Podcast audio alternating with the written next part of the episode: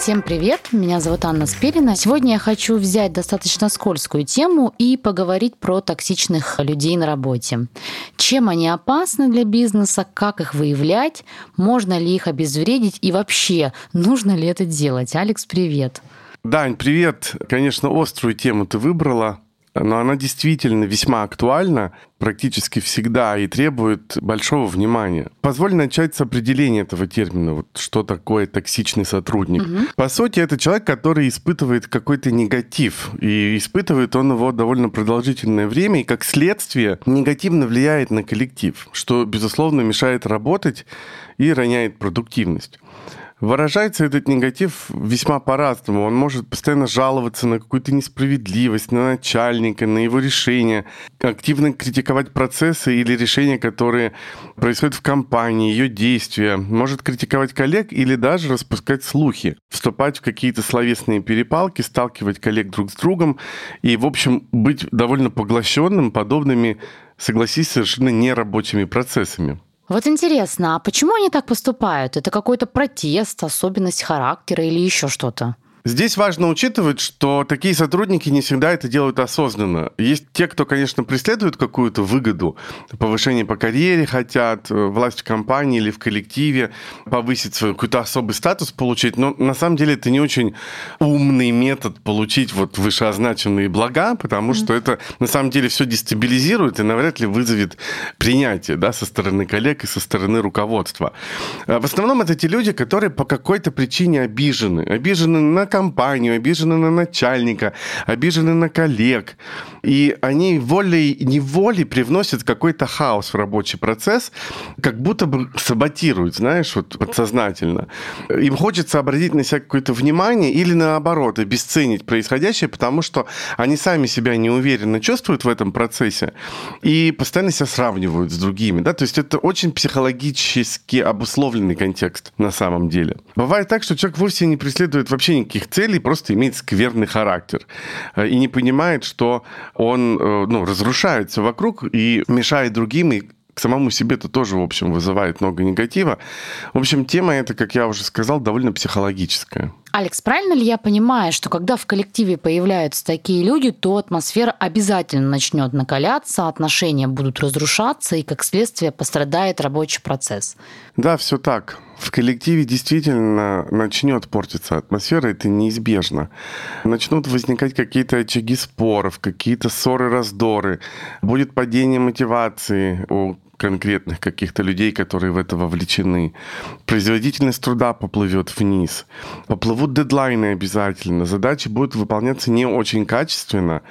И э, если такое происходит у вас в отделе, то, возможно, в команде есть такой токсичный сотрудник, и, может быть, даже не один. Нужно разобраться. Самое сложное, наверное, что переделать, изменить, это, ну, я бы не сказал невозможно, но это довольно сложный такой скрупулезный процесс, и он двухсторонний. Просто если я как руководитель хочу это поменять в людях, то это без их желания измениться просто невозможно. Поэтому задача менеджера в первую очередь вычислить, а есть такие люди ли на самом деле, угу. которые вот какой-то вот этот яд проливают да, в общий котел и постараться купировать сначала вред, который происходит или уже нанесен, возможно, деловому процессу, который они уже нанесли, да, а возможно и, э, в общем-то, что-то предпринимать уже с этими людьми, иногда кардинальное.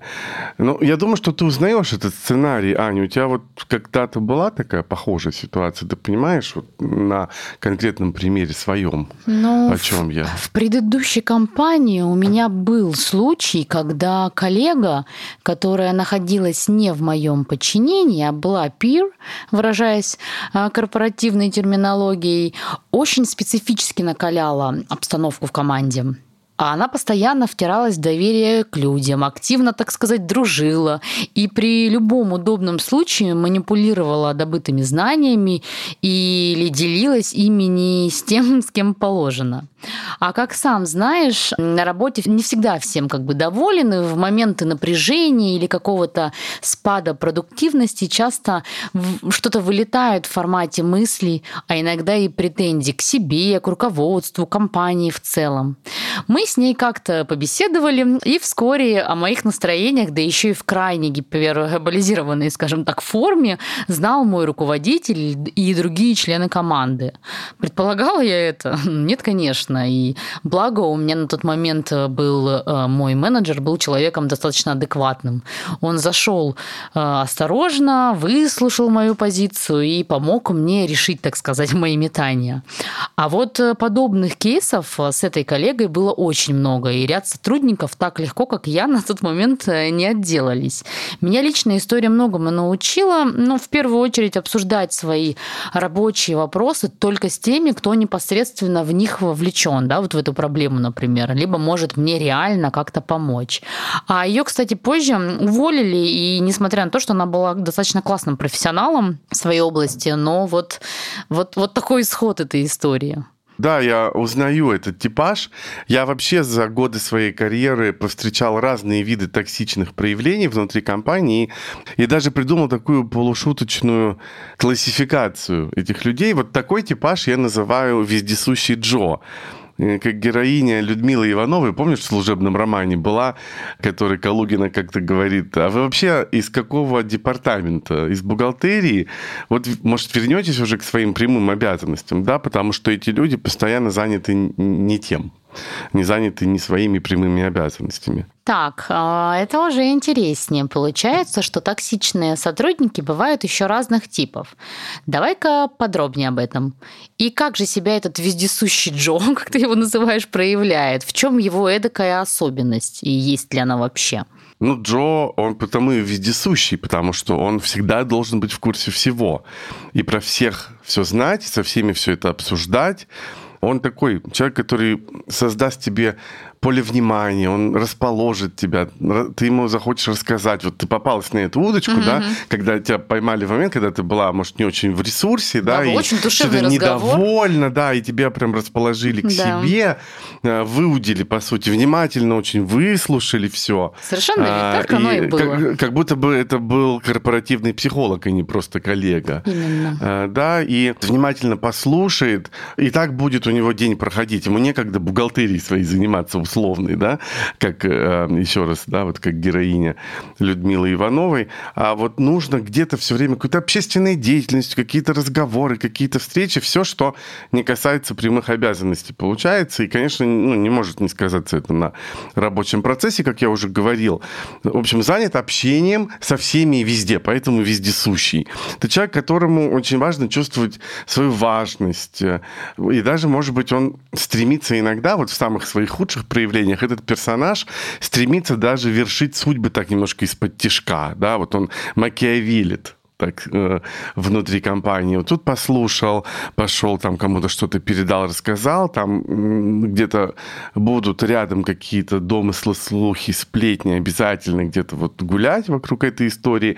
И, конечно, токсичность этого персонажа, ну, не только в том заключается, что он отвлекает людей от работы, угу.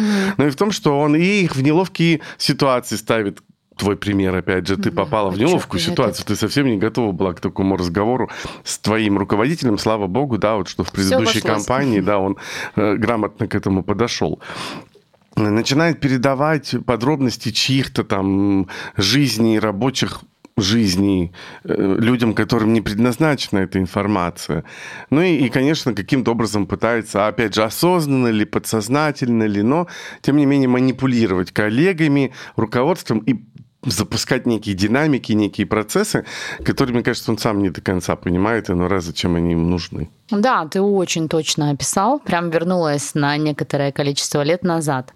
А как с таким товарищем быть? Что нужно делать, как поступать? В первую очередь надо обесточить поток информации. Нужно с вездесущим Джо прекратить откровенничать и вообще общаться на темы, которые находятся так или иначе за пределами рабочего контекста. Лучше вообще с ним не общаться. Ну, вот, в принципе, да, ни, ни, ничто лучше не убивает сплетни, как невозможность ими поделиться, как Точно. известно. Да? Поэтому вот, ну, обезвредить манипуляции можно только раскрывая манипуляции, называя вещи своими именами. Говорить, что информация неинтересна, когда тебе приносят какие-то вот такие сведения, назову их так, да, про других людей, еще про что-то. Если вы руководитель такого Джо, но вам вообще нужно подумать. Он ведь с вами наверняка тоже в какой-то такой доверительной, полудоверительной уже находится истории. Он приносит вам всякие инсайты, от которых иной раз сложно отказаться, потому что в них есть какая-то полезная для вас информация, вы лучше понимаете, что происходит. Вот он ходит, собирает да, эту историю. Он, с одной стороны, создает некое понимание, что там у людей в головах происходит для вас, но с другой стороны, э, подумайте о том, что он уже начал являться, по сути, вашим заместителем, он вас замещает в этом процессе. Это, не, это уже не ваш процесс диалога доверительного с вашими людьми, а вам кто-то приносит какую-то информацию, и, по сути, вы, получается, это поощряете. Это, ну, это нездоровая штука.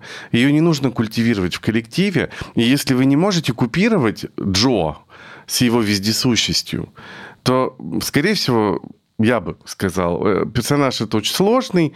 Если вот его невозможно загрузить работой и перенаправить на его задачи, то все-таки лучше расстаться. Да, спасибо. Интересный угол зрения. Я с этой стороны никогда не думала, несмотря на то, что этот человек может приносить да, какую-то информацию, которая, как ты сказал, может быть инсайтами, и, в принципе, как руководитель эта информация может быть полезна, но сам элемент доверительных отношений между руководителем и его подчиненными, его командой, он теряется. Приняла к сведению... Как будто появляется какое-то третье лицо, которое является является э, интерфейсом. И это опасно, потому что интерфейс э, с такими настройками может сбоить. Он может давать информацию уже искаженную, может давать информацию, которая подана под каким-то манипулятивным углом. Важно иметь прямой диалог со всеми да, в своей тогда... команде, да, а люди должны заниматься работой на работе. Согласна. Я очень надеюсь таких потенциальных работников еще на этапе интервью как-то отсекать, но поговорим об этом немножечко позже. А еще какие-то типы токсичных сотрудников ты выделяешь? А, ну, есть еще несколько в моей доморощенной классификации, которую я вначале давай, давай, давай тебе подробнее. сказал. Вот один из самых таких мощных подрывных товарищей – это так называемый главарь баррикад. Это тот, кто на баррикадах.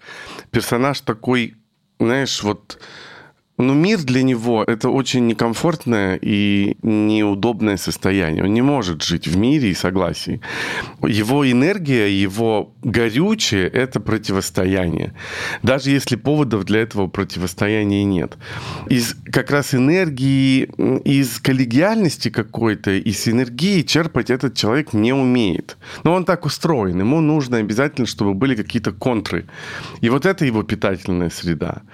Он будет использовать любой повод, чтобы повоевать. Это может быть все на 100% в рамках рабочего контекста. Это может быть несогласие там, с решениями, э, с доводами и так далее. Это все может быть вокруг работы, что э, еще хуже на самом деле, потому что у тебя постоянно есть такой дисраптер в рабочем процессе. И я вот когда вспоминаю некоторых таких персонажей вот в своей биографии профессиональной, я помню, как команда уже напрягалась и так подбиралась, зная, что вот сейчас начнется, да, да когда... Я прям сейчас да. тоже узнала многих. Да, а... когда вроде человек правильно говорит, и интересные какие-то вещи. Доводы, да, там есть, аргументы. да, и, да, и ты слушаешь внимательно, и там что... Ну вот сам факт, что все уже напряжены заранее, еще не успев даже войти в этот контакт, да, и все стремятся из него выйти как можно быстрее. Это именно про энергетический заряд в этой да, истории. Да, но это разворот внимания, да, больше на борьбу, нежели на нахождение, так сказать, какого-то решения совместного. И это что-то вот об этом. Конечно, это в конечном итоге про то, чтобы это противостояние никуда не девалось, чтобы mm-hmm. оно постоянно подпитывалось. Да, там будут какие-то уступки, компромиссы, но суть всегда будет изначальный посыл, изначальный запрос внутренний, опять же, человеком зачастую неосознаваемый. Это не найти легкое, э, вкусное, удобное решение угу. для всех, да? А это поконфликтовать. А если не поконфликтовать, то хотя бы пободаться. Угу. Звучит действительно очень токсично. И что же делать в таком случае? Стоит ли вообще держать такого сотрудника? Мне кажется, конечно, управлять им крайне трудозатратно. Ну, во-первых, это жрет энергию. Да, это такой лангольер энергии да. внутри организации. Не да, это, это руководителю тяжко, всем действующим лицам этого сценария тяжко. И самое главное, самому главарю баррикад тоже очень тяжко, потому что он очень много сил тратит. Это зачастую ответственный человек, который как раз не про не кулуарные какие-то закулисные вещи. Он-то на баррикаде, он вот, он правду матку, он за бизнес, он открыто прямо говорит говорит обо всем. Это всегда в рабочем контексте. И ему самому тяжко от того, что у него тоже не спорится в конечном итоге, да, потому что договоренность достигать сложно, процессы стопорятся, синергии нет, все на себе тоже тащить угу. приходится, да, вот эта история. У него другая немножко беда у этого персонажа, да, что масштаб не реализуется тот, который мог бы реализовываться синергии нет. Да? Вся энергия или много энергии утекает на баррикады. Это надо кучу времени потратить, чтобы к этой баталии подготовиться. Умозрительно, как в шахматной партии, все варианты просчитать. Да? Прийти потом парировать это. Ну, побеждать же надо. Главарь баррикад, он не про проиграть он про победить, да, любой ценой. А, и как только победа есть, нужна следующая баталия и следующая победа. Вот чувствуешь даже по, по рассказу, по моему, сколько там сил ну, да, энергия. вообще нужно на это все потратить. И других провоцируют на эти баталии тоже, да, на эти войны. И они волей-неволей в этих навязанных войнах начинают принимать участие. Под словом «война» я не понимаю конфликт открытый, да.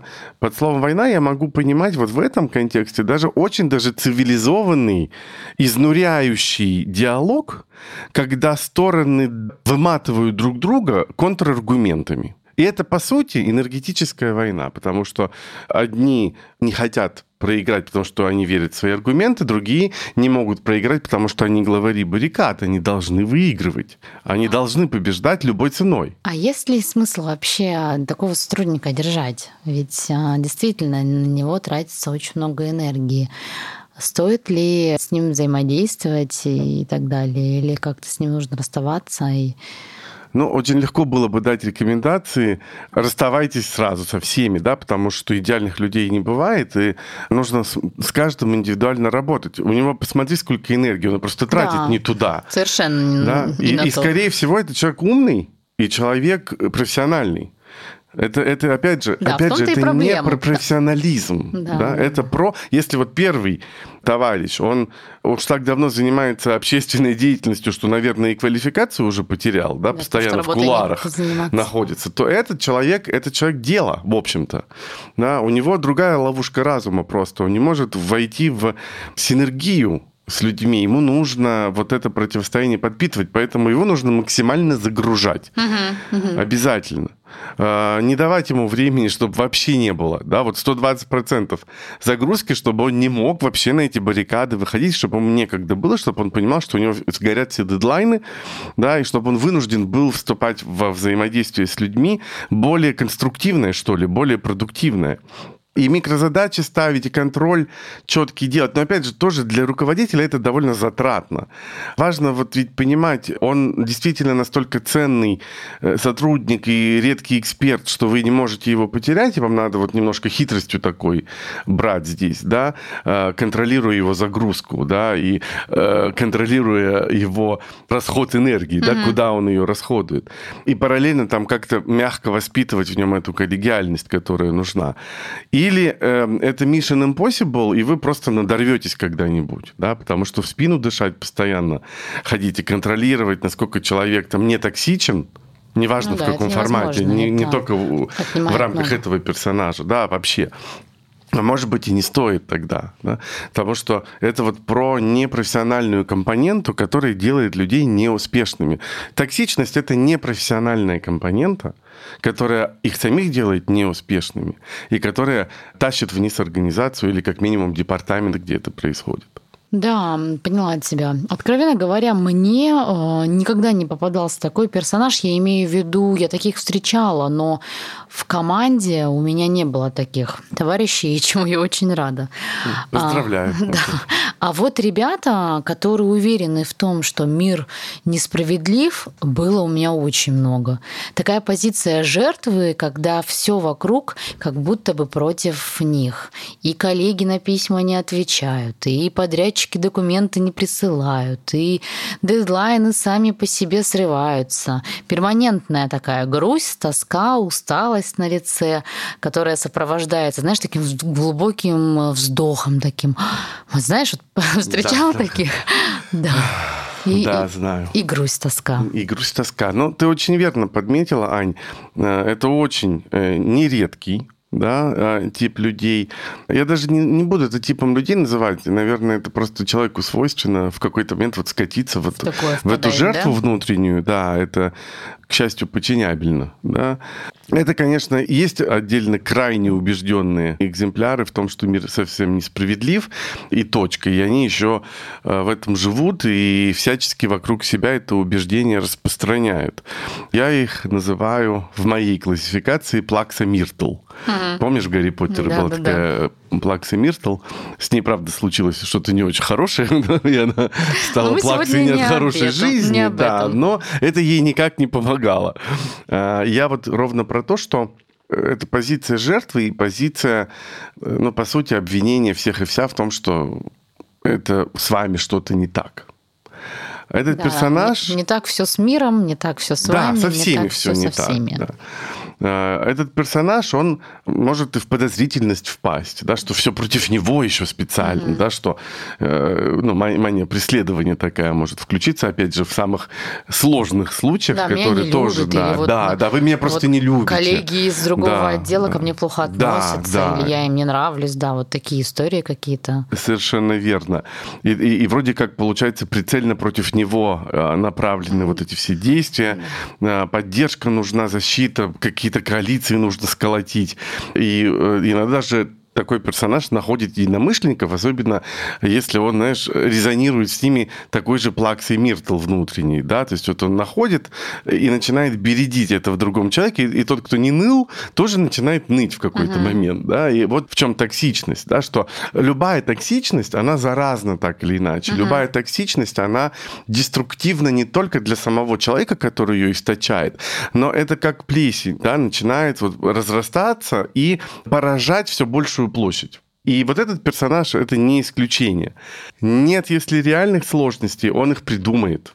Да, они станут искусственными. Опять же, как и в случае с главарем баррикад, где надо постоянно находить почву для конфликта. Плакси Миртл нужно постоянно находить почву, которая будет подтверждать его правоту или ее правоту о несправедливости бытия. Все так. Но, знаешь, откровенно говоря, мне по первости всегда хочется спасти такого человека. Вот ты что? Я спасаю, я стараюсь э, и трачу кучу энергии, спасаю. Что ты предложишь делать в таком случае? Я думаю, что в таком случае ты э, ненадолго впадаешь в следующую в моей классификации категорию, которая называется «будущий бог». Но мы о ней попозже поговорим. Я тебя понимаю, на самом деле, очень хорошо. Я сам попадался на эти удочки, но, понимаешь, это все равно манипуляция. И ты попадаешься на удочку, когда энергетический дисбаланс не может не произойти, когда ты взрослого человека тащишь за уши из его на самом деле теплого и привычного э, вот этого формата «Мир несправедлив». Ему там комфортно. Понимаешь, ему там меняться не надо. Это можно каждый день повторять одно и то же. Мир несправедлив, я жертва. А чтобы поменять мировоззрение, нужно что-то с собой сделать. Это же затратно. Это надо признать свою неправоту. Это надо пойти что-то с собой сделать. И нужно как-то по-новому начать на вещи смотреть. Отношения все перестраивать. Знаешь, сколько ну энергии да, надо потратить? Готовность должна быть да? большая, да. Гораздо проще пойти и разжалобить кого-нибудь с большим сердцем, при возможности еще в нем разбередить тоже э, чувство несправедливости, справедливости, оно у нас во всех есть. Мир вообще несправедлив. Если вот философствовать, да, ну, да. Э, мир устроен не для того, чтобы удовлетворить всех своей справедливостью. Это игровое поле в некотором смысле, да, где каждый отыгрывает свои программы. Если у тебя есть программа жертвы, ты попадаешь вот в эту ловушку, в историю, когда тебя, ты обижен на этот мир, угу. да, он несправедлив. А, а мир так устроен, ты всегда прав. Если ты считаешь, что мир несправедлив, он тебе будет подбрасывать контекст, в котором ты будешь убеждаться в том, что это так и есть. И круг замкнулся. Поэтому тут вот с этим персонажем. С ним, конечно, ни в коем случае нельзя работать из позиции «ты мой маленький, иди сюда, поглажу по голове, тебя пожалею, на ручки возьму». Угу. Да, это мы, давай не забывать, говорим о рабочем контексте да, где у каждого есть свои обязанности, где каждому платят зарплату по окладу э, и ждут какой-то отдачи. Э, это то место, где мы в некотором смысле сотворять что-то должны. А это вот этот вот э, формат токсичности, он как никакой другой именно творчество и поток творчески убивает. Ну а что ты предлагаешь делать? Может быть, есть какие-то э, рекомендации, как э, в нужное русло этого человека направить, да? Как, как его угол поменять, да? Вот ты сказал, что ему нужно быть готовым к изменениям, а как, как помочь? Помочь, да, как, как повернуть этого человека э, к этим изменениям? Ну, во-первых, нужно убедиться, поговорить, убедиться, что у него там что-то в жизни не происходит драматичное. Иногда бывает, что у человека что-то случилось в жизни, и он не тянет да, масштаб бедствия какой-то, да, ему нужна профессиональная помощь тогда. Потому что давай отличать людей, которые попали в трудную ситуацию, у них стригернула эта жертва внутренняя, и людей, которые, скажем так, профессиональные плаксы. Перманентно, да, да находятся в этом состоянии. Да, угу. поэтому если, если за пределами работы все хорошо, и это просто способ обитания такой, да, паразитирующий на угу. самом деле, а, то тут, конечно, попробовать можно и что-то делать да? А, но тут важно, как с любым на самом деле типажом, угу. важно ответить себе как руководителю такого человека на один очень важный вопрос. Этот человек меняться хочет вообще? Он готов увидеть, что он сам-то страдает от того, что он так себя ведет, или ему по кайфу? Если ему в этом хорошо, и он вообще искренне не понимает, о чем ты говоришь, не надо вот расшибаться, а закрытые врата. Врата перемен открываются у людей изнутри. Только у них есть отмычка. Мы можем лишь помогать. Да? И поэтому, если человек не хочет меняться, оставьте его в покое с выходным пособием. Спасибо за совет. Да, я поняла, что причинять добро в этом случае не надо. Не нужно. Если видите, что человек, он действительно нуждается в помощи, он ну, попал в такой замкнутый круг какой-то, да, то с ним, конечно, можно... И опять же, через активность, через деятельность, через постоянное переведение внимания на рабочий контекст. Еще раз повторюсь, мы говорим об токсичном поведении в на рабочем рабочем контексте. Следовательно, мы не можем себе позволить вести душеспасительные беседы там по подолгу. Что нужно делать? Загружать, вовлекать, давать обратные связи честные, четкие, подсвечивать те ловушки, в которые люди попадают. И для этого надо, мы уже говорили в предыдущих подкастах, по-моему. И я вообще об этом много говорю. Руководитель должен быть немного психологом, он должен в людях разбираться. Одной экспертности недостаточно. Да, безусловно, чтобы направлять, давать какой-то green light да, на какие-то вещи, подсвечивать дорогу, скажем так. А, спасибо тебе а, за совет, потому что я уже сказала, действительно, я много встречаю на пути а, своем ребят таких, и вот с такими какими-то историями, да, с этой жертвой внутренней. И у меня были случаи, когда мы расставались с человеком, расставались с сотрудниками, так как спасать постоянно просто не представлялось возможным.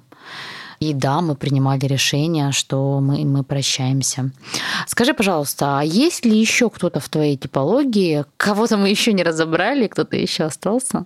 Ну, есть у меня еще один тип в моей э, типологии, в моей классификации, mm-hmm. э, и он такой довольно неоднозначный, потому что на первый взгляд это такой первоклассный товарищ, очень эффективный сотрудник, ему по плечу сложные задачи, он исполнителен, ответственен, не придерешься.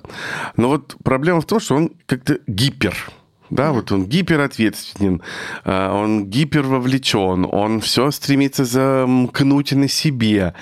Ему вот важно, опять же, иной раз неосознаваемым образом быть бесценным даже, да, и незаменимым, лучшим, да?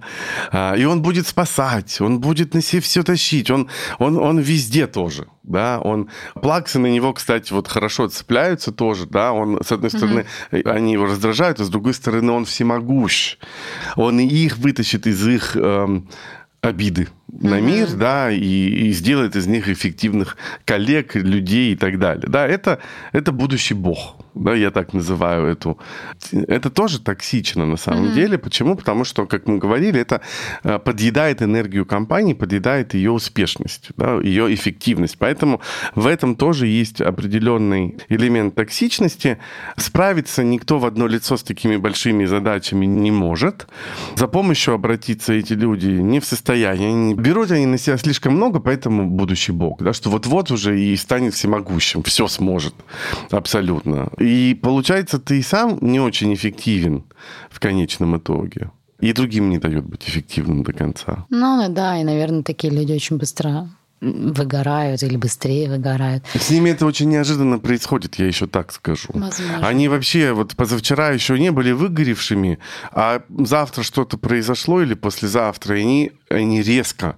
Это вот те люди, которые идут, идут, идут, и уже ползут потом, когда угу. идти не могут, а потом по-пластунски, а потом они еще, еще там два рывка делают, и все. И поломались. Да, и вот, вот туда их пускать нельзя, потому что это на самом деле люди ценные. Они не умеют остановиться в некотором смысле, и они, правда, на себя слишком много берут. Да, да, интересно. Мне очень отзывается. Возможно, знаешь, я себя здесь где-то узнаю энное количество лет назад.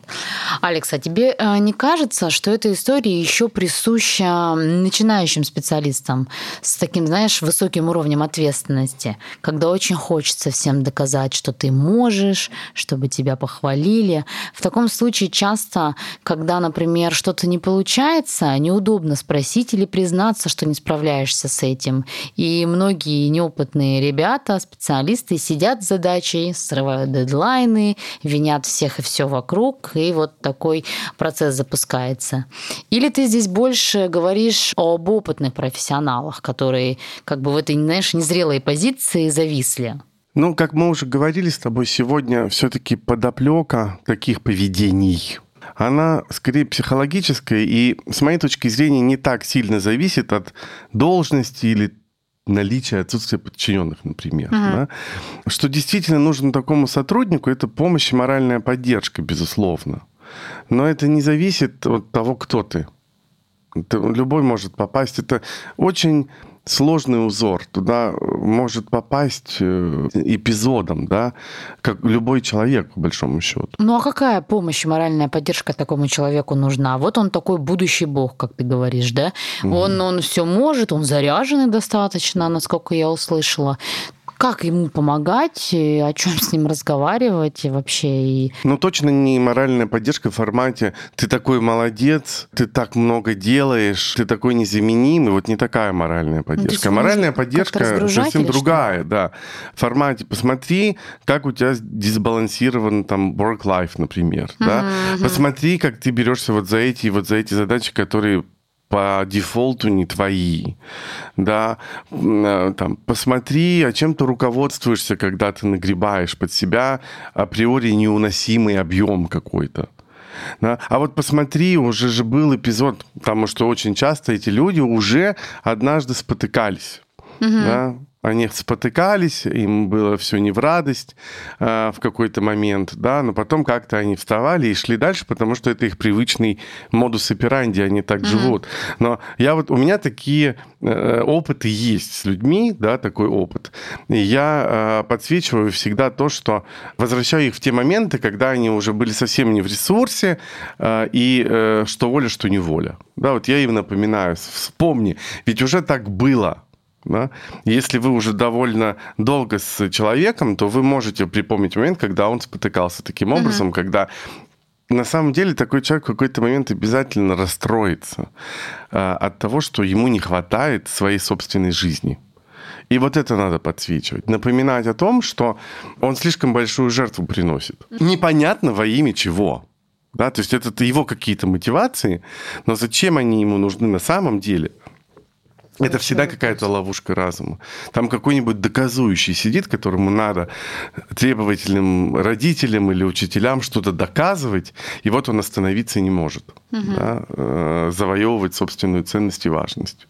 Да, интересно, э, что в каждом, знаешь, отдельном случае важно действительно идентифицировать, что людьми движет, в чем их истинные мотиваторы. Только тогда можно будет понять и э, человека, и принять верное решение. Но вот если вернуться к твоему вопросу, э, за пределами э, моральной поддержки, которую мы уже разобрали, то на рабочем месте надо обязательно, не устану повторять, брать рабочий инструментарий тоже, да, э, пробрасывать мостик обязательно в рабочий контекст, работая со всеми такими вещами. И тут важно, что обозначать задачи, разграничивать обязанности, не давать ему вот эти вот границы размывать да, когда вдруг уже поплыло все вправо-влево. Если человек руководит проектом или отделом, угу. ну, вам нужно побыть с ним рядом какое-то время, чтобы посмотреть, а где он там перебарщивает, да, что -то, где там вот этот вот будущий бог, будущий обосновался, бог обосновался, да, да он, он что такого делает, да, всемогущего. Кстати, такие люди могут подавлять еще. Они настолько все знают и умеют ну, да, и сами. Своих, своих сотрудников, да, да. Под ними растут плохо. Э, я так вот уверенно об этом говорю, потому что я сам там побывал. Угу. У меня был период, когда я лучше всех все знал, э, и да, сложно а, делиться. И со мной было сложно не согласиться, потому что я еще и при власти был, да, угу. и, и, и люди, и вроде как бы и правильные вещи говорил, в итоге в какой-то момент люди так как-то застагнировали, да, потому что в исполнительстве все время находились. Но я это отсек быстро, понял, что не надо мне, да, ну, меня и контекст уже рвал, да, потому что сова на глобус так натянулась, что мне уже самому было ну, очень тяжело это нести все. А потом я подумал, почему я в одно лицо это несу, если у меня есть команда. Да, и, и это, это тоже такой момент самим собой договориться. Снять с себя ответственность единоличную. Она, безусловно, остается за каждым из нас, но ее надо уметь разделять. Возможно, это на самом деле издержки какого-то роста, зрелости как профессионала, так и руководителя, да, а, отдать, делегировать, давать возможность расти и развиваться другим членам команды, Конечно. позволить им совершать ошибки и делать не так, как, может быть, кажется Абсолютно. тебе, увидеть другую точку точку зрения. В этом, наверное, много, а, с одной стороны, свободы, б, наверное, какого-то доверия, да, и это вот как раз-таки про развитие людей. А, да, интересно, что в каждом отдельном случае очень важно идентифицировать людей и их мотиваторы. Только тогда можно будет принять верное решение. Алекс, расскажи, пожалуйста, считаешь ли ты токсичными людей, которые не считаются с чужой точкой зрения? Ну вот, например, они не слушают, всегда правы, правы, аргументируют свою позицию, но очень туннельно. Что ты думаешь про таких товарищей? Да, есть э, и такой персонаж в моей коллекции. Вот как. Отлично. А, да. Э, я его называю «Здравствуйте, царь». Помнишь, э, опять же, да, Иван Васильевич меняет профессию, когда герой Юрия Яковлева здоровался со всеми. Здравствуйте, Здравствуйте царь. Царь, царь. царь. Вот там тут все очень понятно, исключительно правильное мнение тоже свое.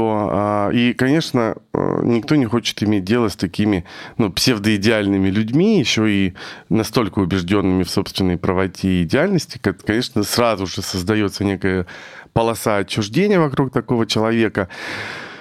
Ну и, в общем, никому не приятно, если твою точку зрения ну, даже не рассматривают как достойную обсуждения, да, когда ты по дефолту уже там что-то не то говоришь. Если у «Здравствуйте, царь» типажа, у него нет, в общем, ориентиров на другую точку зрения, и поэтому токсичность всегда заключается в том, что люди начинают чувствовать себя какими-то не до да, вот, угу. в контексте с этим человеком, что их тоже может вполне раздражать, они могут быть с этим не согласны, да, и, и, и рождается конфликт обязательно. И такой человек может очень быстро вокруг себя создать вакуум, когда люди просто отдалятся от него. Для компании это, конечно, вредно тоже, потому да, что... Потому что, конечно, какая-то враждебная среда, в нее не хочется конечно. вовлекаться. А, а еще хуже, э, тоже вот в формате доказующего, в формате главаря баррикад начинается какая-то вечная война, потому что это же конфликт мнений постоянный. Да? И э, если у этого человека еще есть вот вторая такая ипостась, много сил это доказывать, угу. да, потому что царь может, э, с одной стороны, просто презреть, да, а с другой стороны может вступать в конфликт, да, и они, вот эти вот токсичные типажи, они могут в одном человеке даже вот объединяться. Поэтому продуктивного из этой истории тоже ничего не получится. У меня, знаешь, в свое время был коллега, который даже слышать не хотел мнения других участников группы. Как вспомню, сколько мы сил тратили, когда, например, участвовали в каких-то совместных проектах или каких-то рабочих группах. Тогда, знаешь, мы интуитивно старались встать на сторону того, кто имел отличное от этого, э, как бы коллеги от этого, да, мнение какое-то. Даже если это мнение не было на 100% верно, неверным или еще что-то. Мы э, вставали на его сторону только для того, чтобы это мнение было озвучено и рассмотрено, например, да, о том, чтобы это мнение было услышано, никто даже и не мечтал. Но мы вот таким способом старались поддержать других участников, потому что иначе их мнение просто не было бы воспринято, да, услышано. Как ты думаешь, а, как добиваться диалога с такими людьми, как с ними взаимодействовать? Ну, я думаю, что было бы полезно действовать его собственными методами. Дать понять, что дискуссии не будет в таком формате, да, что это не тот разговор, который возможен Требует вообще, да, какого-то да. обмена. Так не получится, да, обозначить, что нет, со мной так не получится. Позицию руководства тоже сообщить на, на тему того, что в компании э, синергия приветствуется. Угу. Да. Опять же, культура компании какая, если она авторитарная, компания, то, может быть, это там и уместно. Может, там это и не токсично. Может, там наоборот. Если ты так себя не ведешь, то... Ну, я с трудом себе сейчас могу ну, представить такую организацию. Мне кажется, уже, уже, уже проехали. Да, Мне кажется, даже в армии есть право какому-то э, мнению иногда, по крайней мере. Поэтому, если нужно, даже к ультиматуму прибегать надо. То есть здесь надо не вступать в конфликт, не э, доказывать ему что-то и не спорить, да, а просто дать понять, что подсветить эту полосу отчуждения. Сказать, что, слушай, ну, тогда диалога нет, угу. да, давай сам тогда. Все. Э, человек в организации не может быть сам. Ему нужно обязательно с людьми так или иначе объединяться. Поэтому тоже откуда? Это, это защитный механизм какой-то, откуда рождается такое поведение? Да, ну, опять же, пока человек сам не захочет, мы можем только создать условия некие, да, вот декорации создать как раз через свою честную позицию. Мы ничего не можем в нем изменить по нашему хотению, но мы можем создать, мы можем четко обозначать свою позицию, свое несогласие, при этом не раздражаясь и не тратя на это слишком много времени чтобы человек сам делал выбор, он хочет идти на сближение или он хочет быть аутсайдером. Да, хороший совет. На самом деле, не только в работе, но и во всей жизни. Как-то подсвечивать другим людям их зоны роста и оставлять им на дальнейшую работу все эти вещи. Алекс, а был ли у тебя в твоей практике какой-то такой, знаешь, сложный случай с токсичным сотрудником? И как ты с этой ситуацией справился? Пожалуйста, поделись своей историей. У меня был ряд случаев ну да. ярких и так непростых. Так и предполагала, да. что у тебя много историй. Ну, наверное, вот поделюсь одним из самых ярких.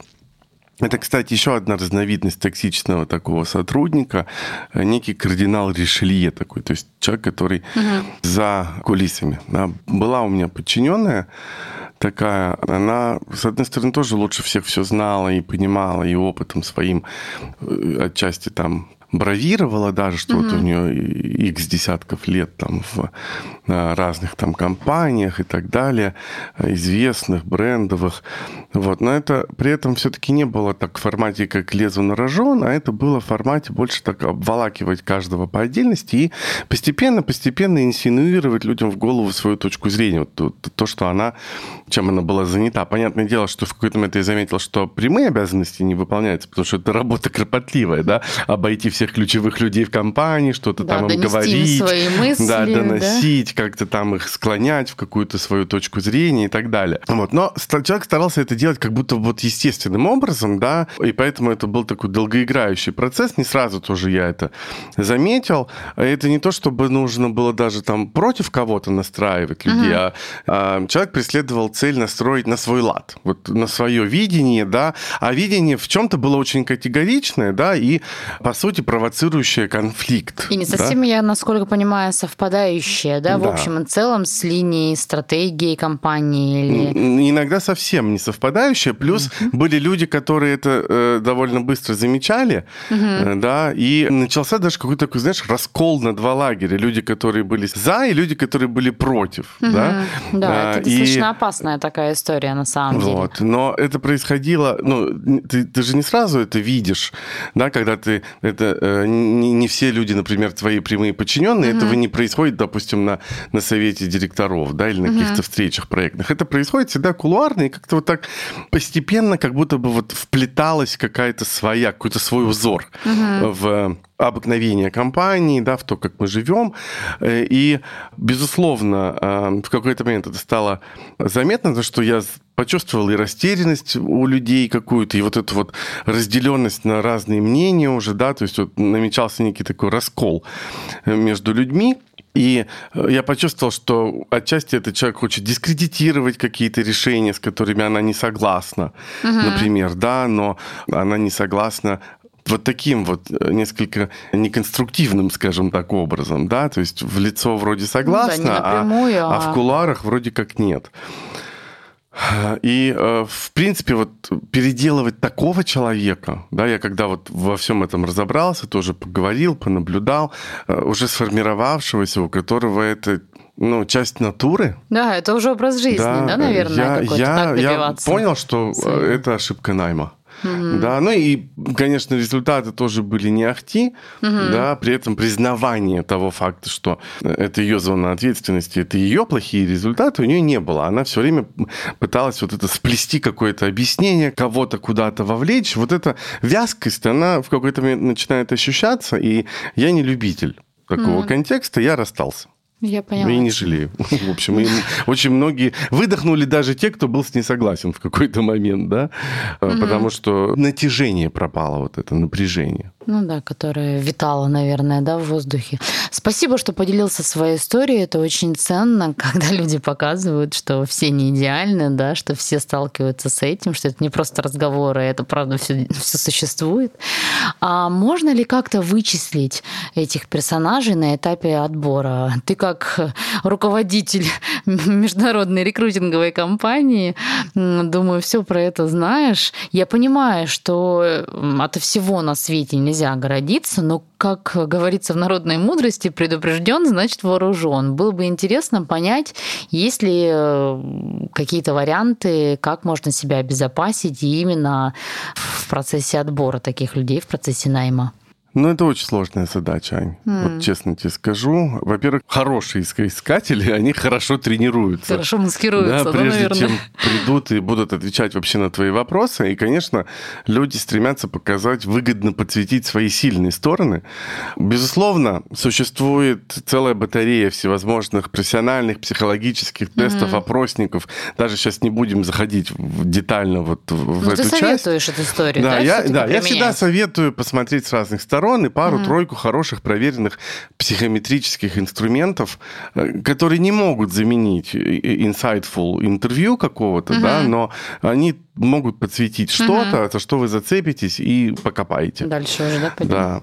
Но вот даже они не помогут всегда вам четко спрогнозировать, в какой момент и, и в каком формате токсичность проявится или не проявится у конкретно взятого человека. Как я уже говорил, это же обусловлено конкретными обстоятельствами, триггерами, когда с человеком что-то происходит, да, если мы сейчас не будем, опять же, говорить про профессиональных э, э, токсичных, токсичных персонажей, да, персонажей. Да. Мы про них не говорим, угу. да, это, ну, надеюсь, их будет уже видно сразу. Ну, да? наверное, они все равно на рынке, я имею в виду на рынке труда, да, если мы говорим про профподбор и так далее. Берите то... рекомендации на людей. Если три раза вам сказали, что расстались, Нет? потому что угу. случилась какая-то некрасивая ситуация, уже можете смело верить в то, что в вашей компании компании она произойдет в четвертый раз. Угу. Да, э, тоже не нужно недооценивать. Вот это из практических угу. советов. Да. Но вот возвращаясь к э, этой теме, э, вот в каких обстоятельствах и как проявится, и когда. Да, предвосхитить тоже очень сложно эту историю. И на этапах отбора такие ситуации не возникают. И человек вроде более понятен, и все карамельно, да, зачастую. Ну, да. Но покопать прицельно всегда можно. Вот Просто даже таким же э, прямым вопросом, а вот с какими проявлениями токсичности вы сталкивались в организациях, и как вы реагировали, как вы видели, что реагировали руководители, согласны вы или нет? Я никогда да? не подумала, да, Прям покопать про это, да? Угу. А, что человек на это скажет? По реакции уже можно будет понять вообще он, как он в это смотрит, о чем он говорит, о чем он, может быть, если вы опытный интервьюер, вы поймете, опытный интервьюер понимает, про что люди молчат. Угу. Да? И вот это тоже очень важно понимать. Да, что человек не хочет обсуждать, например. Поэтому, ну, какие-то черты, я вот так скажу, они могут на разных этапах жизни, даже у самых классных сотрудников, неважно какого ранга, проявиться все равно, да, и э, поэтому, если вы с людьми со своими плотно общаетесь, вы их знаете, вы, в принципе, готовы проявить некое участие и э, вообще работаете на то, чтобы поддерживать благоприятную атмосферу в коллективе, то и не занимать вот чьи-то стороны, не формировать какие-то группы, а наоборот стремиться к тому, чтобы было больше гомогенности какой-то, да, при том, что разность взглядов допустимо, да, но есть вот объединяющая культура, в которой, ну, не принято, например, вот так себя вести, вот так себя вести, это нужно культивировать, это нужно подпитывать. Ну да, какую-то прозрачность, да, развивать. На, чтобы... Над ситуацией надо быть вообще руководителю всегда в, в такие моменты, да, угу. когда где-то что-то токсичная бочка какая-то течь стала, да.